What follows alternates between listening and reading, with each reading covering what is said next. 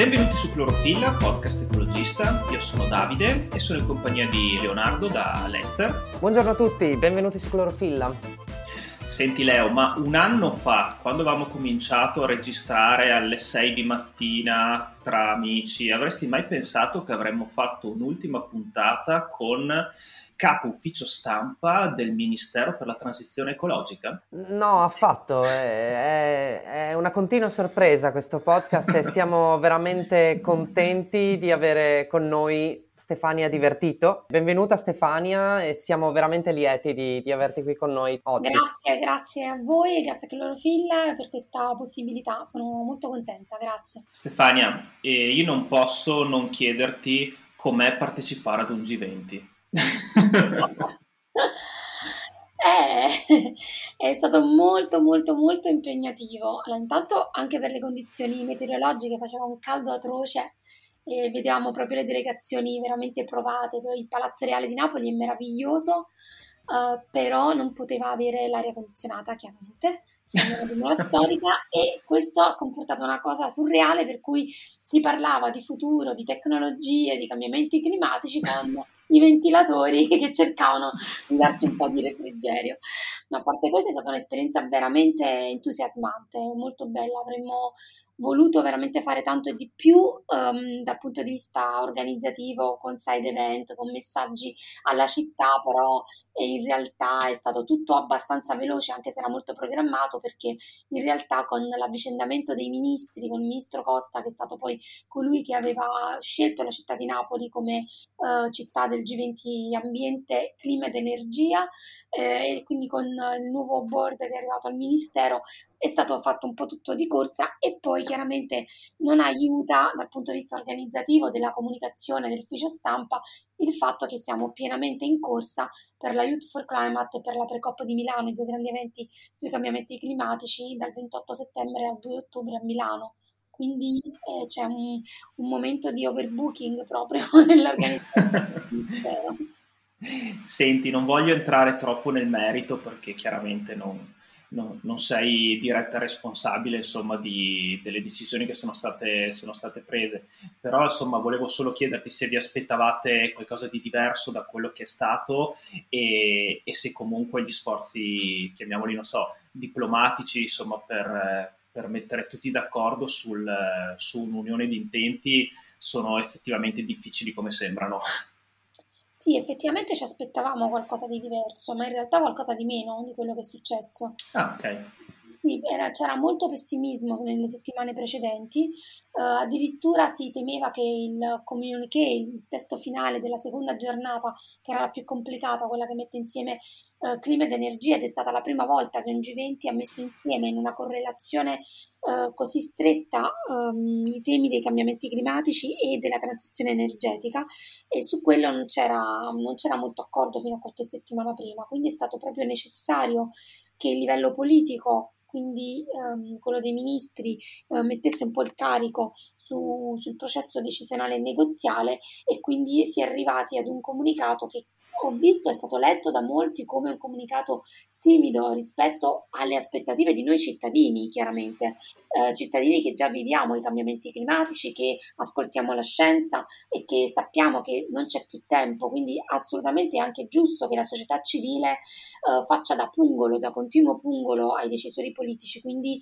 ehm, le critiche assolutamente ben accette e le, le capisco, ehm, ma vedere dall'altra, dall'altra parte il lavoro diplomatico delle delegazioni mi ha fatto capire di cosa stavamo rischiando? Noi stavamo rischiando di non arrivare ad una decisione condivisa, ad una roadmap condivisa che avrebbe minato poi tantissimo il processo della COP26, dove invece è necessario che si arrivi ad una decisione unanime e degli impegni precisi, circostanziati ed una timeline molto ben definita. Quindi diciamo il G20 come finestra sulla COP26 secondo me è stato assolutamente un successo, chiaramente con le premesse che ho fatto, quindi che da cittadina certo mi aspetto e chiedo che lo stesso sforzo che è stato fatto per la crisi pandemica venga fatto per la crisi climatica che è allo stesso assoluto livello di emergenza. Quindi possiamo definirla un'impostazione, un primo passo per arrivare a traguardi più ambiziosi? Sì, assolutamente.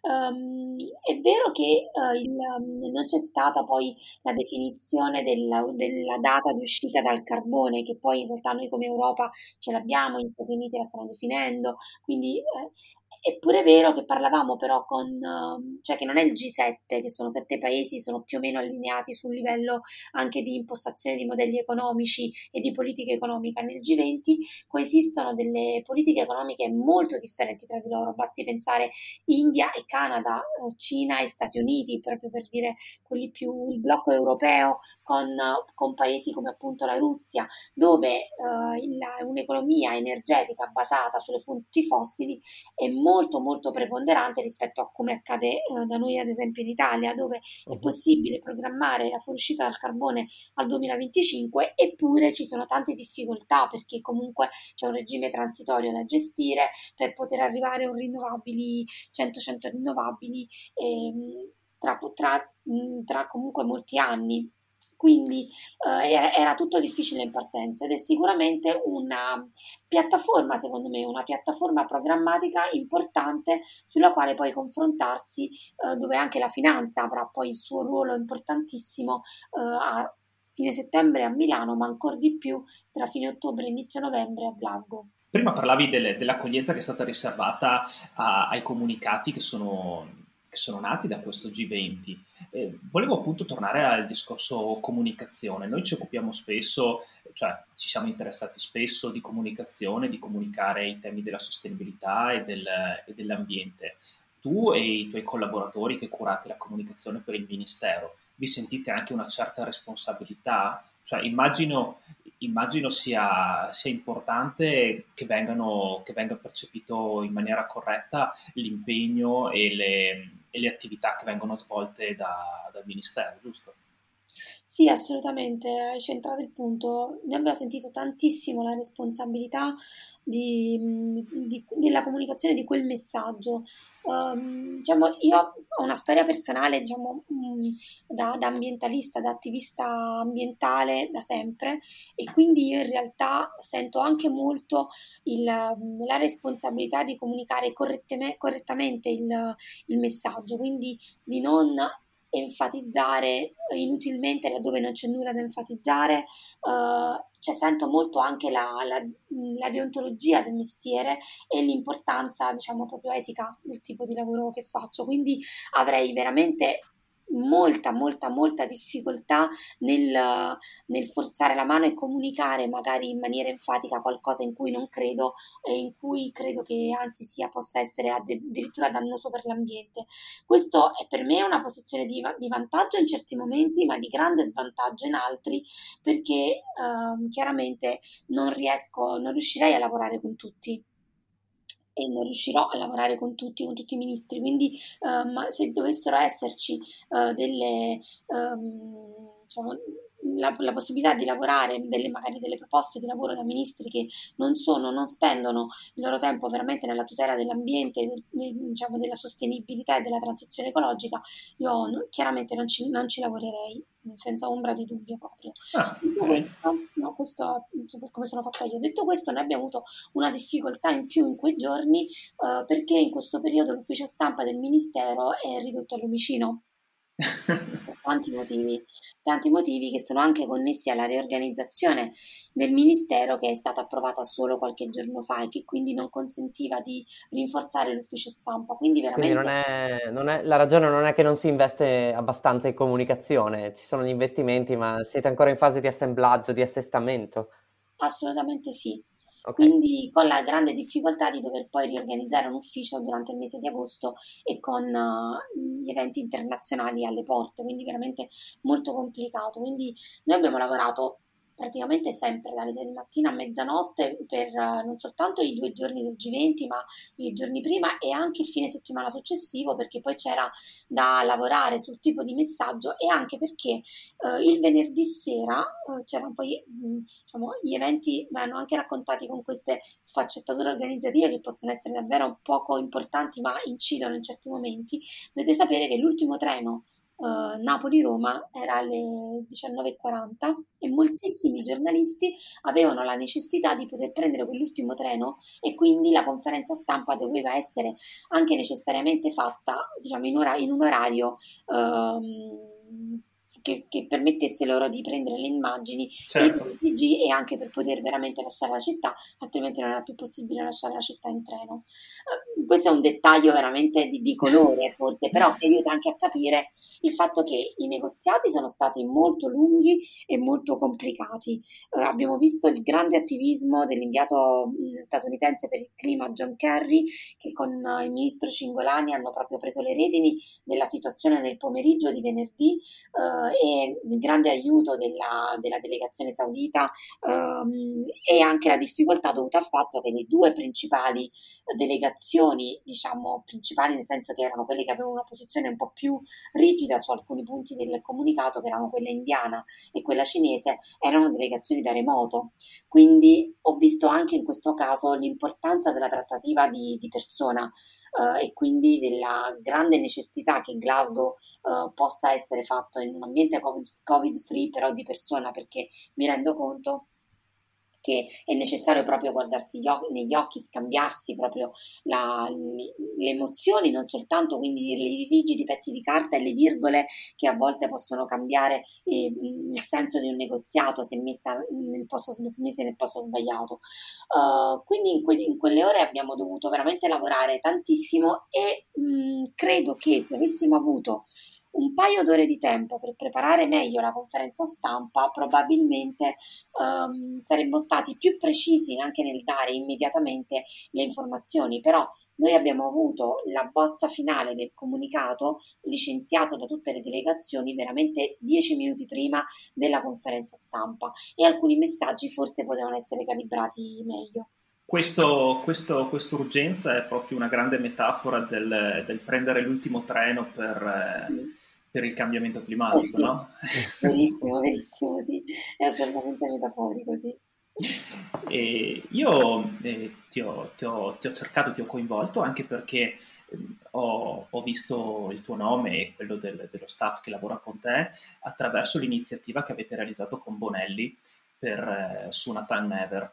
Ho, ho, letto con piacere sia, sia la storia che, le, che l'introduzione. A chi, è, a chi è venuta questa idea? Mi è sembrata comunque ca- carina, insomma, carina e utile. Di cosa si tratta esattamente? Sì. Eh, partendo um, dall'inizio. Durante il mese di luglio, Nathan Never, il numero mensile di Nathan Never, che poi coincide con il trentennale uh, di, di, Nathan Never, dell'album Nathan Never, è uscito con un allegato, uh, una storia allegata, inedita, uh, sui cambiamenti climatici. Ehm, ed è, diciamo, precursore questo di un nuovo album che vedrà la luce a ottobre, eh, completamente dedicato ai temi della, del cambiamento climatico, che vedrà insieme okay. a Nathan Never anche Mr. No, un altro dei, dei personaggi bonelliani. Eh, diciamo, allora, l'ufficio stampa del Ministero in questa fase, mm, diciamo, i, noi tre che siamo in diretti, io come ufficio stampa, Luca Signorelli come social media manager e Marco Gisotti come responsabile delle campagne istituzionali, caso vuole che siamo tutti e tre appassionati di fumetti. uh, tutti e tre appassionati delle, delle saghe bonelliane e quindi è stato un po' anche naturale nel momento in cui abbiamo deciso di impostare la comunicazione del Ministero, questo già con l'ex Ministro Costa, ehm, in modo da poter parlare tutti i linguaggi possibili.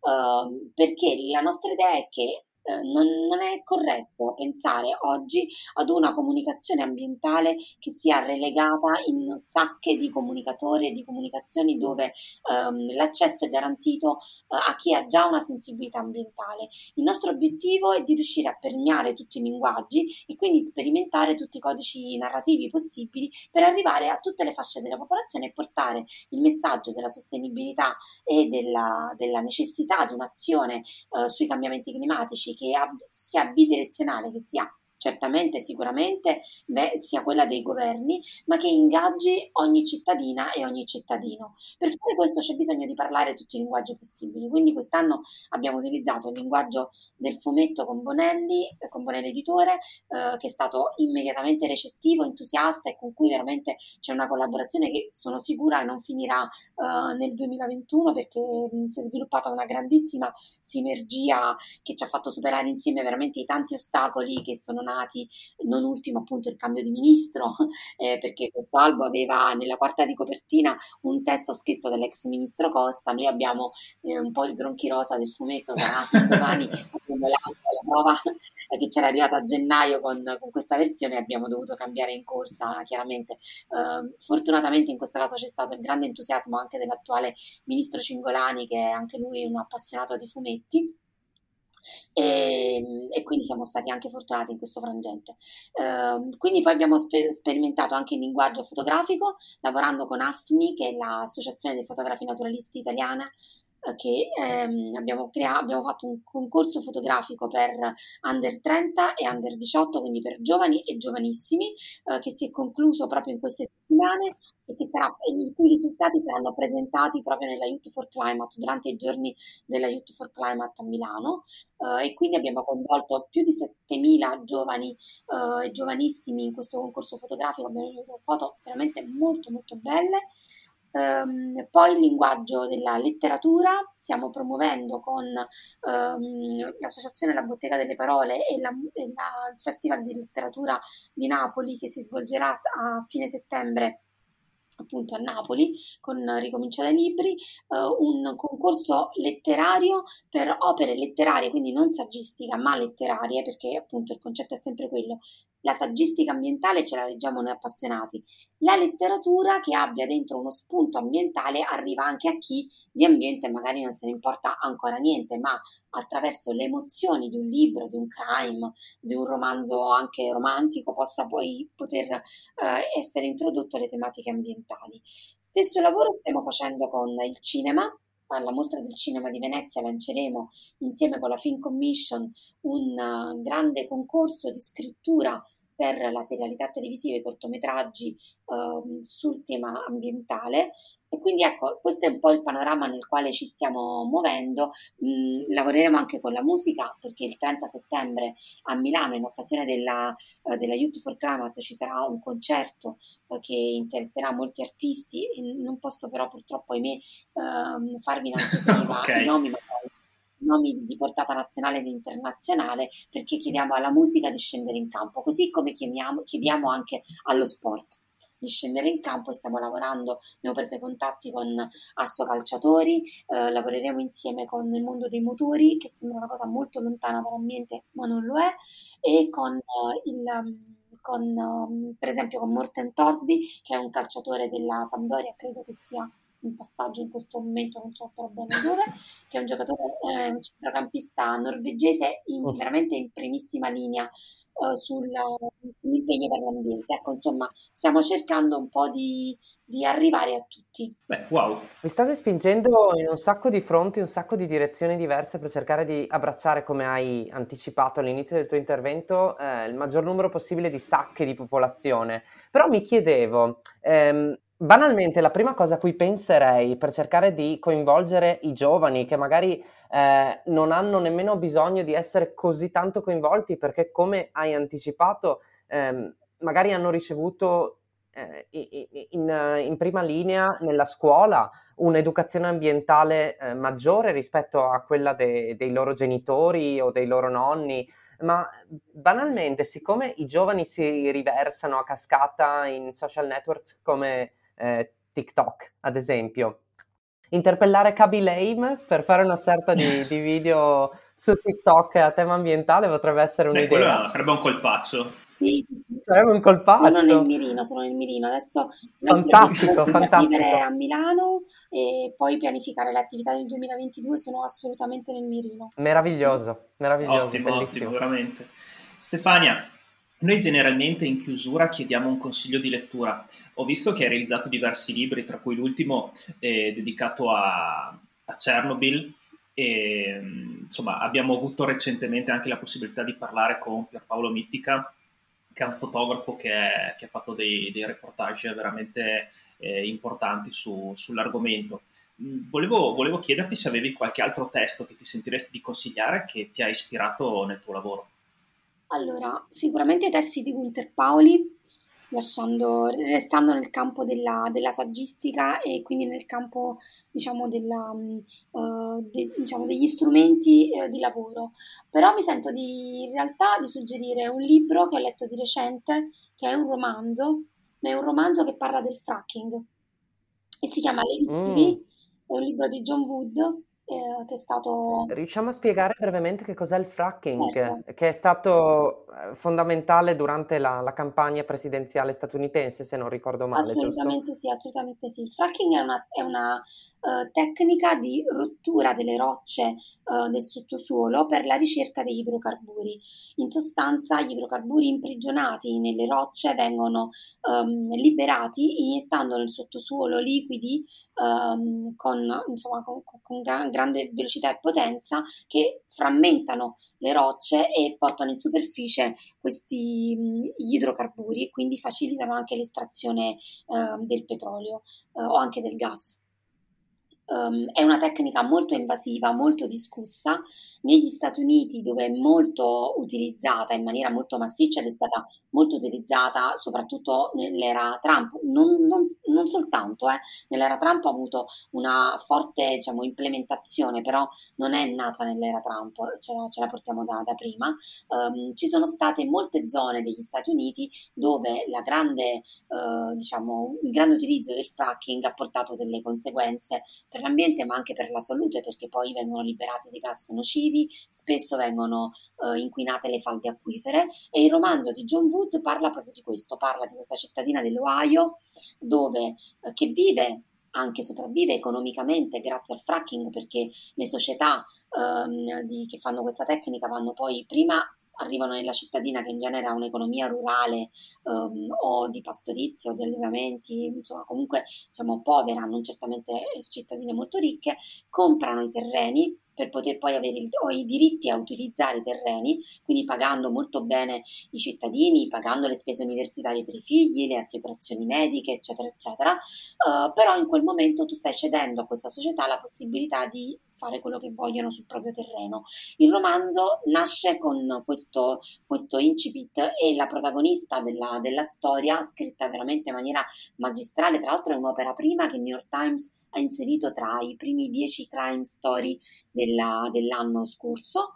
Um, e, questa, questa ragazzina, il libro si chiama così perché lei è una ragazzina un po' sovrappeso che viene chiamata um, come mm, Lady Civi perché sembra, ha il, il, di dietro che sembra uh, una Chevrolet viene, viene chiamata in questa maniera ed è la protagonista di questa storia, una storia di riscatto uh, ma anche di non riscatto perché comunque c'è un bagaglio che la ragazza si, si porta dietro che non riuscirà comunque a, cioè senza rivelare a tanto, ma è chiaro in tutta la, la dinamica del, del, libro che non riesce poi a, a, perdere e che le viene proprio dalle conseguenze del fracking nella propria città, nella propria famiglia, nella propria storia personale. Quindi secondo me questo è un ottimo modo per mettere insieme una crime story, perché poi è una crime story, c'è un giallo, c'è una situazione, un vero e proprio noir, anzi in realtà, eh, con uno spunto ambientale che ti rimane dentro, che ti porta anche un lettore che si è avvicinato al libro su suggestionato dalle atmosfere della storia uh, a chiedersi che cos'è il fracking e quindi magari ecco, a sensibilizzare su una tematica ambientale partendo da una storia. Fantastico, Stefania, ottimo spunto, davvero, davvero originale. E rinnovo il ringraziamento per la tua disponibilità.